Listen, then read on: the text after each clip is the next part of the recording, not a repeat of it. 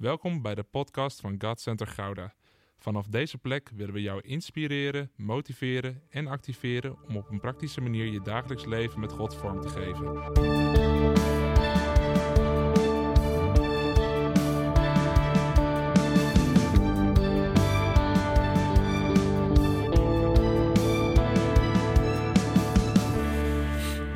Wie was erbij vorige maand toen we het hadden, de eerste van de maand, over ben jij waar Jezus is? Wie was er vorige maand bij en denkt, oh ja, daar ging het over? Ah, kijk, een paar zijn er eerlijk. Ja, we zijn vorige maand, de eerste van de maand mei, we zijn een soort van doorgegaan in de vorige serie, maar eigenlijk met de mindset en de focus op ben jij waar Jezus is? Zo'n belangrijk onderwerp. En de eerste van mei, de eerste van juni en ook straks de eerste van juli gaan we het hierover hebben. En 3 verschillende momenten dat het belangrijk is om te zijn waar Jezus is. Om je hart te checken. Ben ik nog waar Jezus is? Zo belangrijk. Vorige keer hebben we gekeken naar, als zijn onderwijs scherp is, zijn we dan nog waar Jezus is? Mag hij dan ons hart onderwijzen? We hadden gekeken naar Johannes 6, vers 6:6. Want dat is echt het vers waar het staat. En dat velen hem vanaf dat moment verlieten, omdat ze het onderwijs te hard vonden. En weet je wat het onderwijs was? Dat hij het brood des levens was. Dus waar Jezus persoonlijk wordt. Waar hij zegt, hey, het enige in het leven wat je nodig hebt, ben ik. Waar hij eigenlijk diep die relatie induikt. Dan zeggen ze, dit onderwijs is te hard. Hier is een grens voor ons. En hoe vaak is het niet in ons eigen leven dat we het moeilijk vinden om ons helemaal compleet over te geven. Ja, dat is wel erg radicaal. Er is meer in het leven dan Jezus alleen. Nou, nee. Tot zover mijn argumentatie om dat te ontkrachten. Wou ik het ook graag wel laten. Gewoon simpel, nou nee. Nee, want hij is de naam boven alle namen. Ja, maar Jeroen, ik moet toch ook tijd en aandacht aan mijn gezin? Ja, maar dat is in je relatie met Jezus. Jezus is daarin. Jezus zal je nooit vragen om je gezin te verwaarlozen. Dan snap je nog niet wat Jezus denkt en wat Jezus wil voor jouw leven. Dus hij alleen. Alles is Jezus. Christus is mijn leven, sterf is mijn gewin. Halleluja, Paulus. Hij had begrepen, het draait alleen om hem. En we hebben net al gehoord dat er heel veel op opwekking waren. En vorige week hebben we het gehad over Zacheüs op vrijdagavond. Kom uit je boom. Ja, dat is ook mijn gebed voor iedereen hier. Ja, en kom dichterbij. Ik heb hem een aantal keer mooi voorbij zien komen. Maar toen hebben we gekeken naar Zacheüs. En eigenlijk wil ik vandaag verder kijken naar het leven van Zacheüs. Maar misschien wel niet zo naar Zacheüs alleen. Misschien gaat het ook wel even over de figuranten in het verhaal van Zacheüs. Die zo ontzettend hoofdrolspeler zijn. En we pakken hem niet op in Lukas 19. Maar we pakken hem op in Lukas 18. Vanaf vers 35. Want ook daar hebben we een prachtig verhaal over het zien. Zacheüs wilde Jezus zien, maar ook in Lukas 18 gaat het over zien. Dus we gaan lezen vanaf vers 35. En je mag opstaan voor het woord van God. Zoals velen ook deden in de opwekkingstent. Tot grote vraagtekens van heel veel mensen. Halleluja.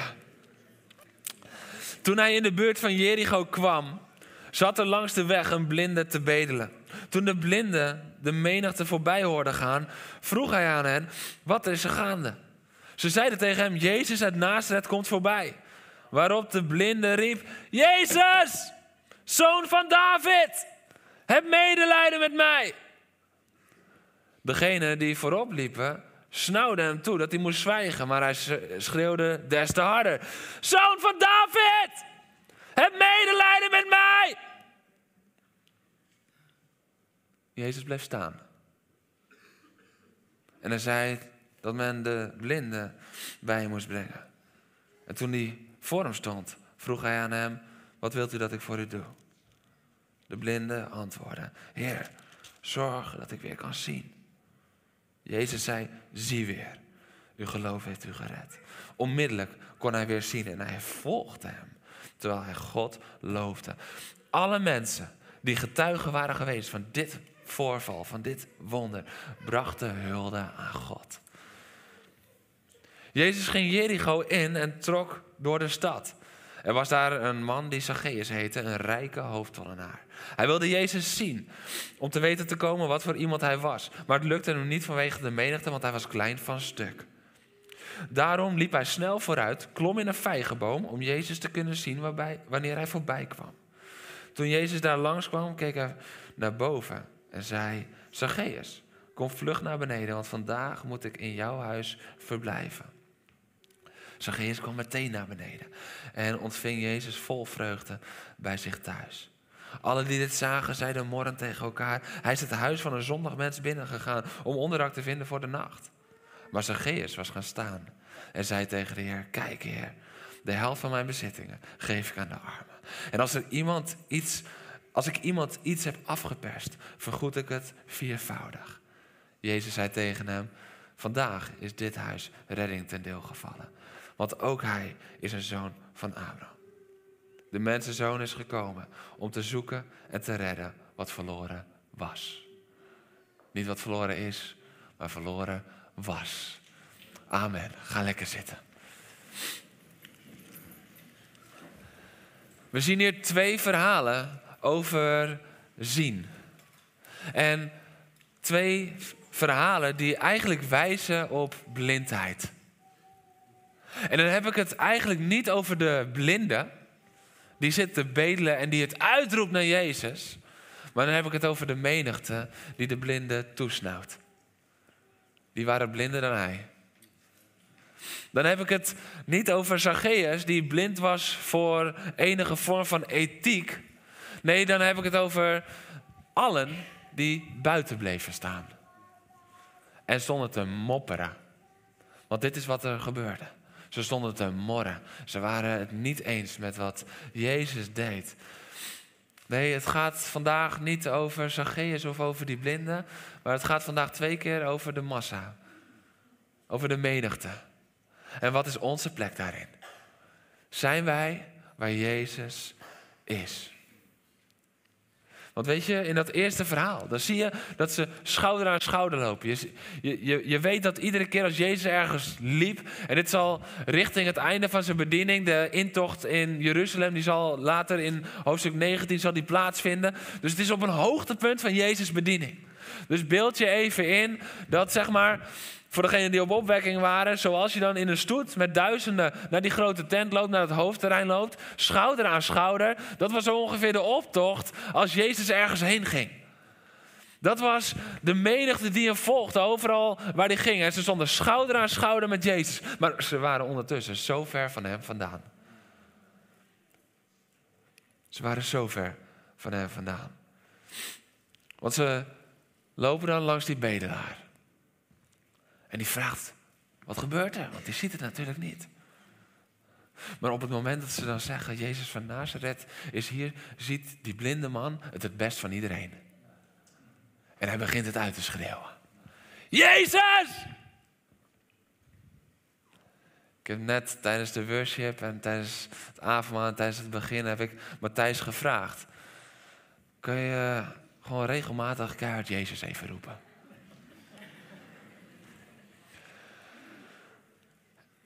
Zijn er mensen naar je toegekomen of was er genade? Nee, oké, halleluja. Het mooie is dat je ook wat mensen meenam erin. Maar ik weet dat als dat gebeurt, dat er ook snauwende gedachten zijn. En dat wilde ik gewoon even als illustratie. Van hoe vaak denken we dan niet snel iets? Van gast, je staat achter de geluidstafel, doe je eigen geluid wat naar beneden. Ja, toch? En dit was nog safe. Ik dacht, ik ga voor safe. Omdat er niet aan iemand heel direct, afgezien van Henry, sorry, in zijn oor. Maar wat als diegene daar precies in het midden zit en je staat ernaast te zingen. En je zit ernaast te luisteren. En iemand roept het uit. Jezus! Want iemand heeft Jezus nodig. Iemand in zijn wanhoop, iemand in zijn pijn, iemand in zijn gebrokenheid schreeuwt het naar Jezus. En wat is dan de gedachte van ons hart? Vaak hebben we het lef niet om te snauwen, maar onze gedachten zijn snauwend. Misschien zat je wel in de omgeving van Matthijs en heb je ook gedacht van, goos, even rustig aan, man. Moet dat nou echt zo luid? Ben je waar Jezus is? Want als iemand het uitroept naar hem, gaat hij stilstaan. Hij gaat stilstaan. En hij ziet de blinde. De menigte was blinder dan die blinde zelf. Want ze zagen die blinde helemaal niet. De menigte was helemaal opgeslokt in hun eigen, oh we zijn bij Jezus momentje. En ze dachten, iedereen moet stil zijn, want nu ben ik met Jezus. Nu loop ik met Jezus. Dus elke stoorzender, die vind ik irritant. Elke stoorzender moet ik het zwijgen opleggen. En de mensen die voorop liepen, en zeker in die tijd, waren dat de vooraanstaande mensen. De leiders. De leiders van de groep. Die snauwen hem toe. Zwijg! Zwijg! Dit is een ongelukkige timing. Dat was niet tegen jou. Jij mag het uitroepen, echt waar. Ja. Anders komen ze straks weet je wel, van gebed naar voren. Ja, dat werd echt heel lelijk gedaan.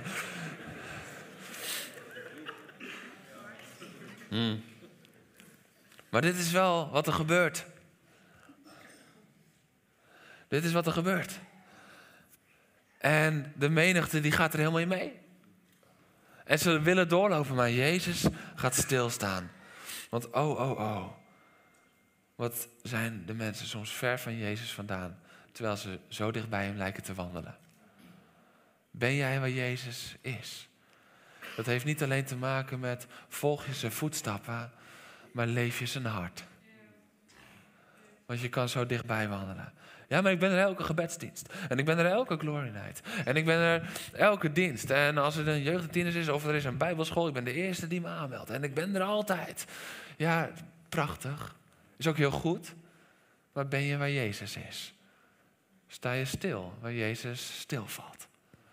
Of wil je door? Want ik ben op een missie met God. En elke stoorzender is dan vervelend. Maar Jezus staat stil. En die leert ons, dit is geen stoorzender. Dit is de reden waarom ik ben gekomen. Elke gebrokenheid is hij voor gekomen. Moet je opletten wat er dan gebeurt. Ze snauwen naar de blinden. En dan gaat Jezus stilstaan. Hij vraagt, wat kan ik voor je doen? En hij zegt, maak weer dat ik kan zien. En dan onmiddellijk kon hij weer zien. En hij volgde hem terwijl hij God loofde. En dan alle mensen die getuigen waren geweest van dit voorval, brachten hulde aan God. Van snauwen naar aanbidding. In een paar seconden. Van snauwen naar aanbidding. Is dat echt aanbidding?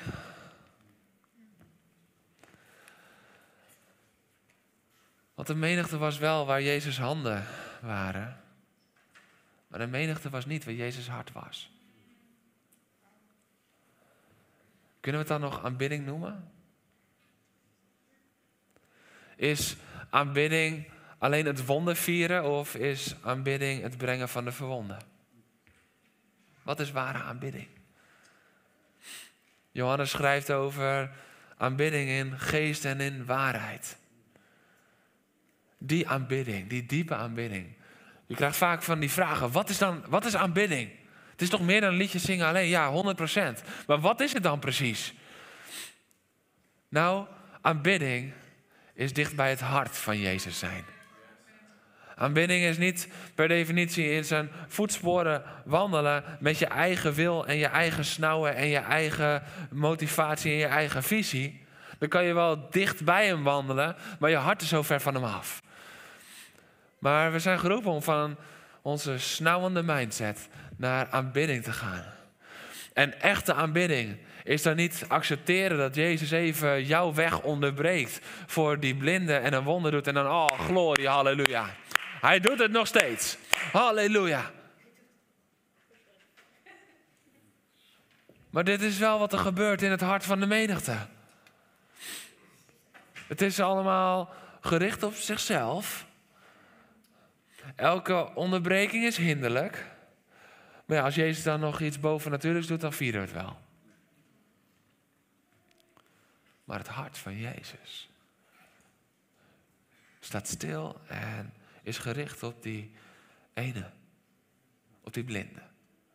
Dat is aanbidding. Aanbidding is niet alleen de wonderen vieren. Aanbidding is de verwonden brengen.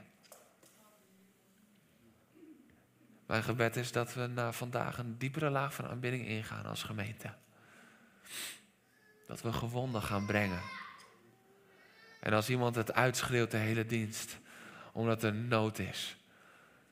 Dat we niet snauwen in ons denken, maar dat we een arm om diegene heen slaan. Dat we vragen, zullen we misschien samen bij het kruis gewoon knielen? Kan je hulp gebruiken? Mag ik je helpen om bij Jezus te zijn, bij Jezus te komen? Dat is diepe aanbidding. Aanbidding is het brengen van de verlorenen, de gebrokenen, de verwonden aan de voeten van Jezus. Afgelopen maandag op opwekking was dokter Billy Wilson. En hij sprak over die ene. En op een gegeven moment legde hij uit dat ze hadden berekend dat als er vanaf vandaag één persoon, ik deel het evangelie met een ander. En die komt tot bekering. En als die twee personen dan dezelfde mindset hebben en de volgende dag het ook delen met twee anderen. En als dat gewoon iedere keer 2, iedere keer 2. Dus je hoeft maar 1 per dag. 1 iemand per dag te bereiken. Weet je hoe lang het duurt totdat we de hele wereld hebben bereikt? 34 dagen. Nee, ik heb het nagerekend. 34. Ja. Of hij heeft alle bestaande christenen al afgetrokken. Die hoeven niet meer bereikt te worden, dan waren het er 33. Ja, ik wil hem niet tegenspreken. Hij heeft het vast, heeft hij zo gedacht. 33, met alle christenen die er al zijn. 33 dagen. De hele wereld. De hele wereld. De kerk kan niet krimpen, jongens. De wereld heeft Jezus nodig. Aanbidding is het brengen van de gebrokenen bij Jezus. Niet het snauwen over wat iedereen fout doet. Kijk naar hoe ze naar Zacheüs kijken. Daar komen ze direct op. Maar dat gesnauw in ons denken. Oh, wat is diegene altijd enthousiast. Man, wat irritant. Zondagochtend 10:00. Ja, diegene die is altijd zo rustig. Daar zit ook geen passie in. Dat is de andere kant van het snauw, hè? Ja. Er zit zoveel snauwen zo diep in ons. Het is tijd om ermee af te rekenen. 33 dagen, de hele wereld. En dan hoeft het niet eens te beginnen bij een megachurch.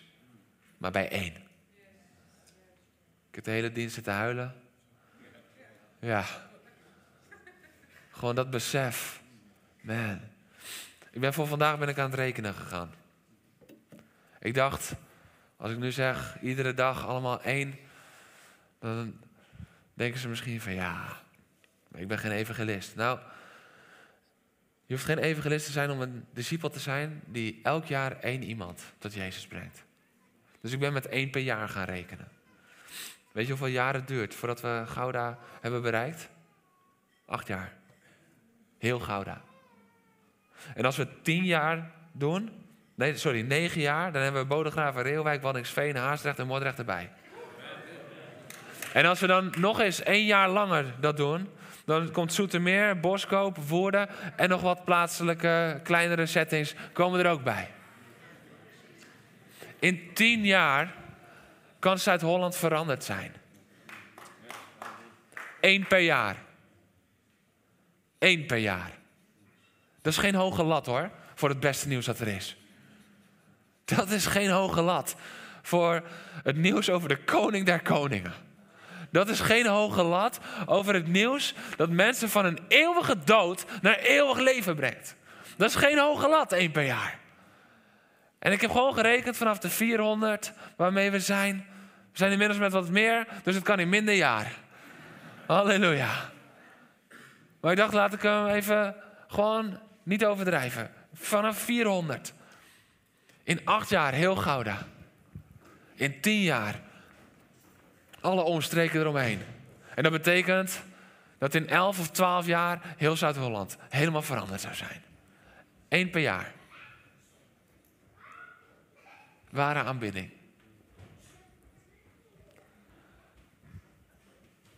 En ik wil niet dat je enthousiast bent over het idee.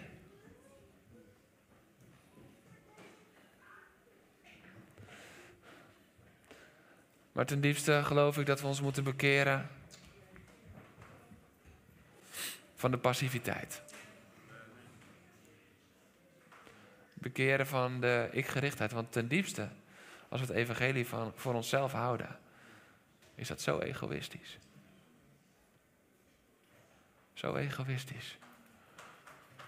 Want man, we hebben het levensreddende nieuws. En we brengen het niet. 1 per jaar. En het is nog niet de oproep, het is midden in de boodschap. Maar ik ga je vragen, wil jij het toewijden aan 1 per jaar? Als dat zo is, mag je gaan staan. Dan gaan we er een gebed over uitbidden. En doe het echt als je er alleen echt aan toewijdt. 1 per jaar.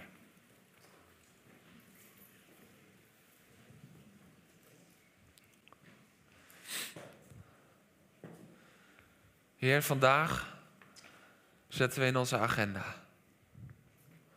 als het moment dat we kiezen 1 per jaar. Minstens 1 per jaar. Ik wil je ook geen beperking opleggen. Heer, maar minstens 1 per jaar. Omdat we niet alleen willen uitbidden en uitzingen en uitroepen dat we Nederland veranderd willen zien worden, maar omdat we dat ook echt, echt willen. Heer, dat we niet alleen roepen dat we willen dat het land geneest, maar omdat we ook echt genezing willen brengen. Niet uit eigen kracht, maar door uw offer, Heer Jezus. Heer, ik bid uw vrijmoedigheid uit over een ieder die is gaan staan. En ook over een ieder die nu nog zit, omdat de vrijmoedigheid nog ontbreekt. Voel je niet veroordeeld. We bidden je liefde, vrijmoedigheid en kracht toe. En we bidden je toe dat je over een jaar zal getuigen. Ik ben er niet gaan staan, maar kijk eens wie ik heb meegenomen. Geen oordeel voor jullie. Absoluut niet. Heer, en we bidden dat het een krachtige werking zal gaan hebben. Heer, niet alleen over God Center Gouda, maar over de kerk in Gouda. Over de kerk in Zuid-Holland, over de kerk in Nederland.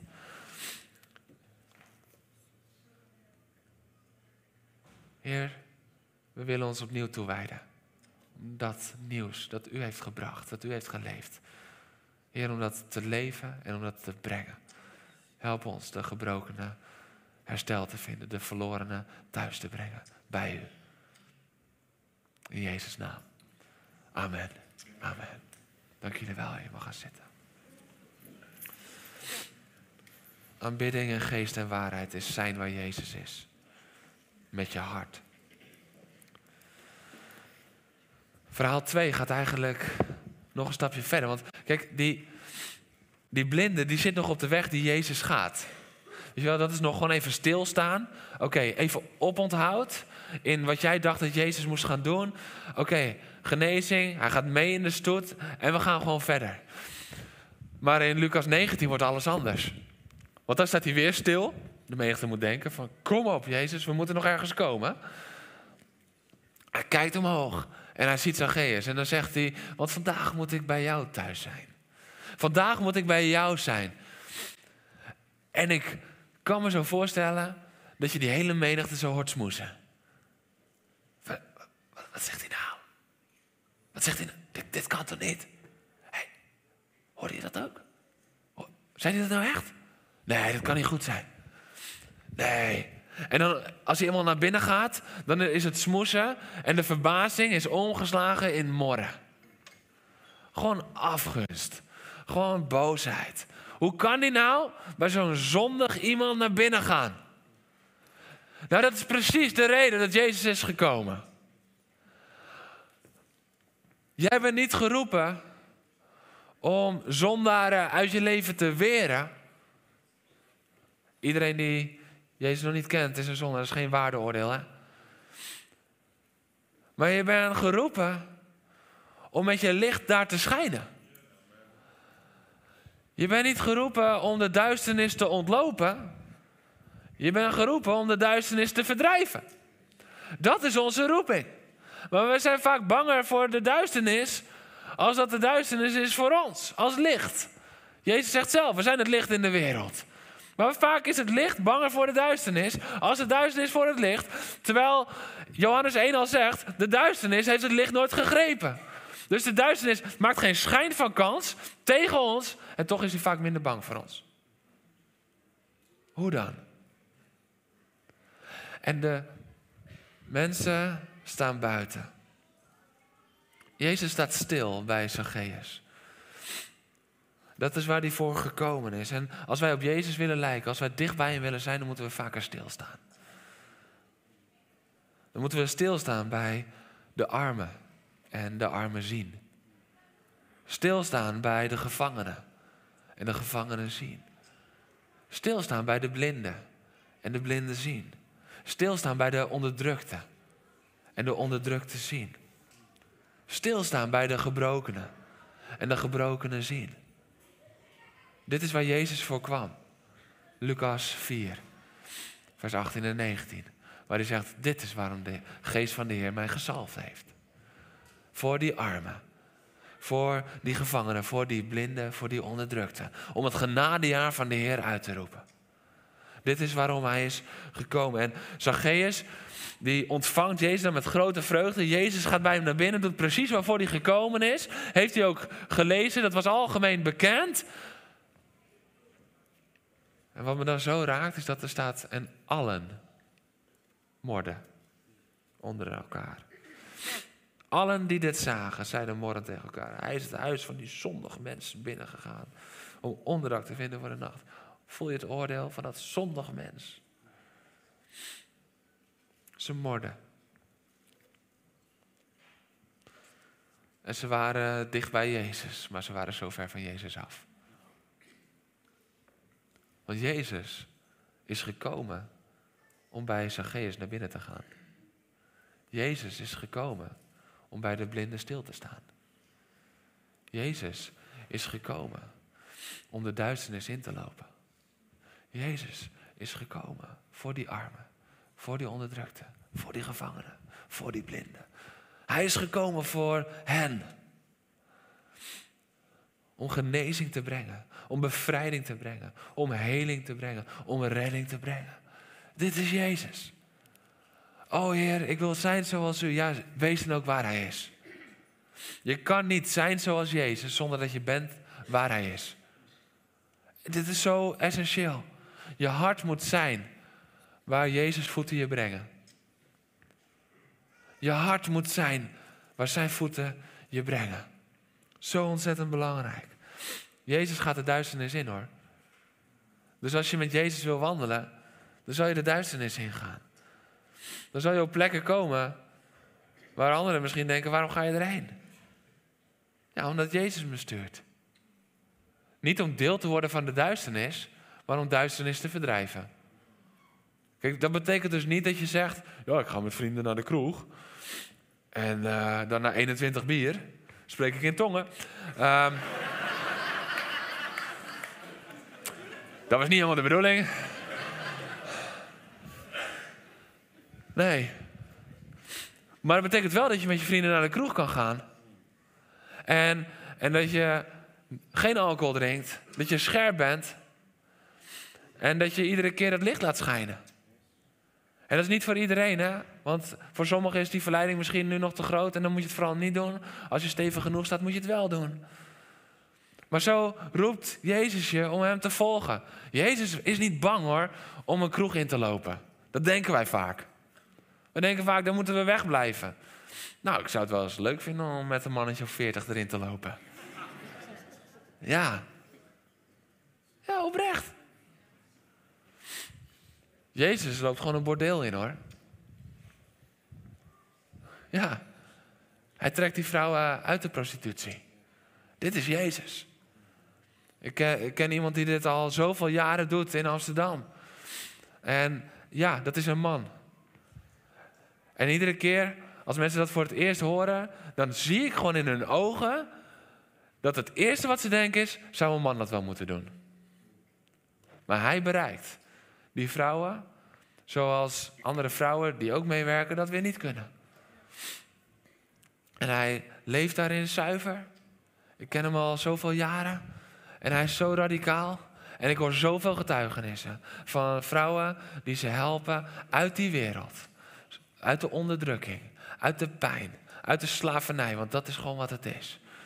Weet je, sommigen denken dat ze er zelf voor hebben gekozen, maar het is slavernij. En ze helpen ze aan een baan, aan een nieuw bestaan. Ze helpen ze pastoraal. Het is een hele stichting. Het is zo krachtig werk. Maar wij zijn soms zo geïntimideerd door het donker. Wees niet bang. Wees ook niet dom. Maar wees niet bang. En ga in de kracht van de Heilige Geest. Als Jezus dat van jou vraagt. Want Jezus vraagt van jou om op de plek te staan waar hij weet, dat kan je aan. Ga waar hij je leidt. Volg zijn voetstappen. Volg zijn hart. We moeten niet bang zijn.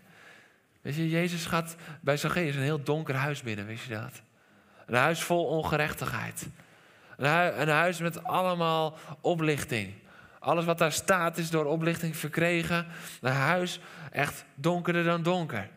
Maar hij houdt niet terug. Hij denkt niet van, oh nee, dat wordt spannend. De vraag is ook niet of wij vinden dat er uitgereikt moet worden naar die donkere plaatsen. Want als ik dat zou vragen, dan zou iedereen zeggen, ja tuurlijk, we moeten iedereen bereiken.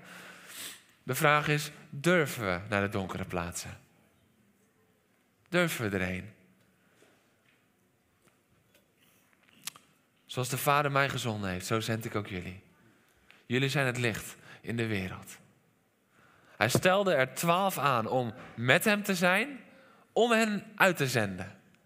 Dit is Marcus 3, dit laatste gedeelte. Hij stelde er 12 aan om bij hem te zijn, met hem te zijn, zodat ze zouden zijn waar Jezus is en om hen dan uit te zenden. Om te prediken, macht te hebben over ziekte en om ziekte te genezen en demonen uit te drijven. Gezonden zoals hij. Voor blinden, gevangenen, armen en onderdrukten. Gezonden zoals hij. Johannes 20, vers 21. We zijn het licht. Begin van de bergreden. Maar waar anders moet licht schijnen als in het donker? Waar anders? Als je fietst zonder licht aan, dan krijg je alleen als het donker is een boete. Niet als het licht is. We moeten als licht zijn. Waarom? Omdat we naar donkere plekken gestuurd worden. Want daar onderscheidt licht zich van de duisternis. Het is zo belangrijk. Hier is het makkelijk om een licht te zijn met elkaar. Maar hoe is het morgenochtend op je werk? Hoe is het morgenochtend op school? Hoe is het morgenochtend op de sportclub? Hoe is het morgenochtend? Ga je de donkere plek in waar hij je stuurt. En we moeten bij hem zijn om gezonden te worden. Om te prediken, te genezen, bevrijding te brengen. Duisternis te ontmantelen. Dat is de samenvatting. Om duisternis te ontmantelen zijn we geroepen. Want je kan Zacheüs niet bereiken als je Zacheüs niet ziet zitten. En je kan een blinde niet genezen als je de blinde toesnauwt. En je kan niemand bevrijden als je de gebondenen ontloopt. Ben jij waar Jezus is? Vraag of de worship er alvast bij komt.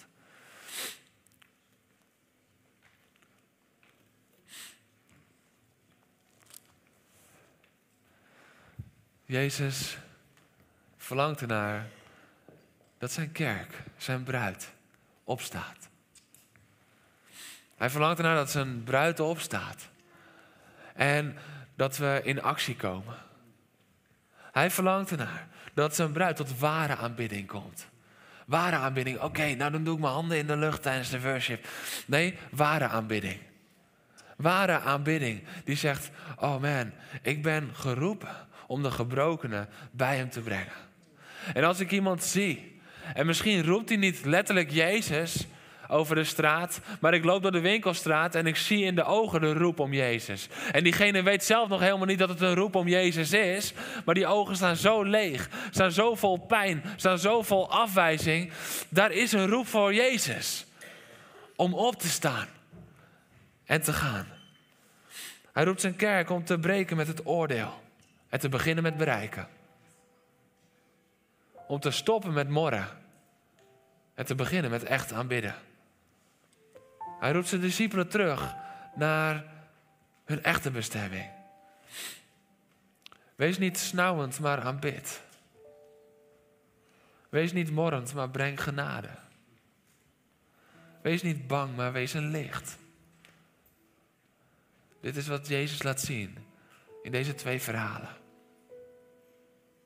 Twee verhalen over blindheid. Maar niet van de hoofdpersonen, maar van de menigte. De duisternis heeft het geprobeerd. Maar Johannes 1 getuigt. Het heeft het licht niet in haar macht gekregen. Het is niet gelukt. De strijd is gestreden. De dood kon onmogelijk Gods liefde verslaan. De dood kon onmogelijk Jezus vasthouden. De dood had verloren toen Jezus daar binnenkwam. Er was niet nog een strijd daar nodig. Nee, het licht kwam binnen en de duisternis was verdreven. Dat is wat daar gebeurde. Dat is wat daar gebeurde op Goede Vrijdag. De dood was in één klap alle macht kwijt. En Jezus haalde alleen nog maar de buit binnen. 3 dagen lang om op te staan als grote overwinnaar. Om op te staan zodat we ook in zijn overwinningskracht kunnen gaan. Om op te staan zodat hij kon zeggen in Johannes 20 na zijn opstanding. En zoals de Vader mij gezonden heeft, zo zend ik ook jullie. Dit is ook voor jou.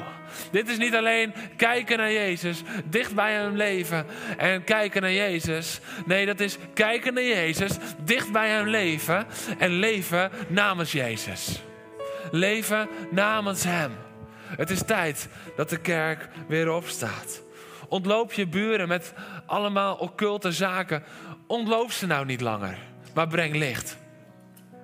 Breng licht. Het licht dat in jou woont, Jezus Christus zelf, is sterker als elk beeldje. Echt waar.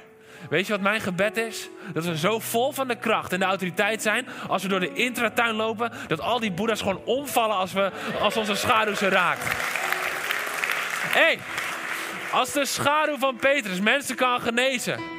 Als de schaduw van Petrus mensen kan genezen.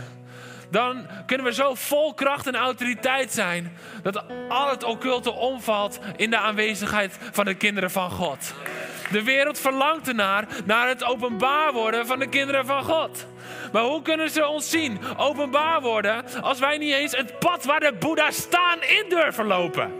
Nee, hier krijg ik nog... Nee, dat geeft me niet zo'n lekker gevoel. Ik neem even een ander pad. Maar hoe vaak is het niet zo? Hoe vaak is het niet zo? Man, we zijn gestuurd om zoals Jezus te zijn. Jezus, ik ben ervan overtuigd, Jezus zou zo dat pad inlopen en denken... Oh, nou, als mijn schaduw het niet doet, tak. Onder mijn voet, Satan. Onder mijn voet, Satan. Dit is Jezus. En zoals hij gezonden is, zo ook jij en ik. Zo ook zijn kerk. Zo ook zijn bruid. We mogen opstaan in de opstandingskracht. We mogen leven in zijn autoriteit. Niet voor onze eigen kick of voor onze eigen ervaring, want dan gaat het mis. Nee, maar voor zijn grootheid en voor zijn eer. En zodat de bruid die er nu al zo mooi en stralend is, dat die bruid nog veel groter wordt. Omdat de mensen worden toegevoegd aan het koninkrijk van God. Omdat we meer broers en zussen willen. Ik wil meer broers en zussen. Want dat betekent dat er meer mensen gered zijn. Ik wil meer broers en zussen. Omdat we dan weten nog meer mensen in de eeuwigheid. De hemel moet voller en voller worden. De hemel moet voller en voller worden. En Jezus heeft gekozen om te zeggen... Ik vertrouw mijn bruid. Zullen we zijn vertrouwen niet beschamen? Hij vertrouwt zijn bruid toe. Hij heeft gezegd, ik ga terug naar de Vader. En jullie zijn mijn lichaam. Ik vertrouw het jullie toe. Loop recht op de mensen af. Veroordeel je losgeslagen medestudenten of collega's niet, maar breng ze bij Jezus. Verschuil je niet voor de armen, de gevangenen, de gebonden, de onderdrukten. Als het misschien te dichtbij komt voor je gevoel, nee. Jij hebt de Heilige Geest. 1 ontmoeting is genoeg. Dat zien we bij Zacheüs. Dat zien we bij die blinden. Iedere keer in het woord van God. 1 ontmoeting is genoeg. We hoeven ze maar te leiden naar 1 ontmoeting.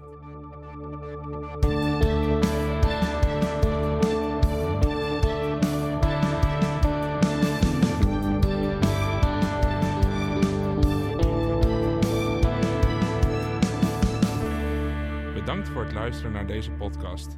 Volg ons op onze kanalen om verbonden te blijven. Heeft deze aflevering jou geraakt? Deel dan op je socials en tag ons, zodat we samen meer mensen kunnen bereiken.